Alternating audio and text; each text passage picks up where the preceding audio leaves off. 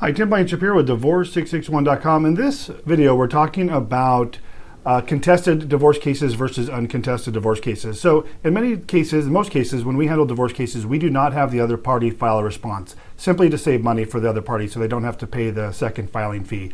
But in cases where other parties do file the response because it, you know they want to they want to officially enter the case and so forth, that does not make your case contested. I had a client call me the other day and say, Tim, my, my spouse filed a response. Now our case is contested. I guess I'm going to need an attorney. And that's not the case. Filing a response does not make your case contested. In fact, by the very definition uh, with California, to file a response is an uncontested case. Only when you go to court does your case become contested or a contest in front of a judge. Tim Blanchard, divorce661.com.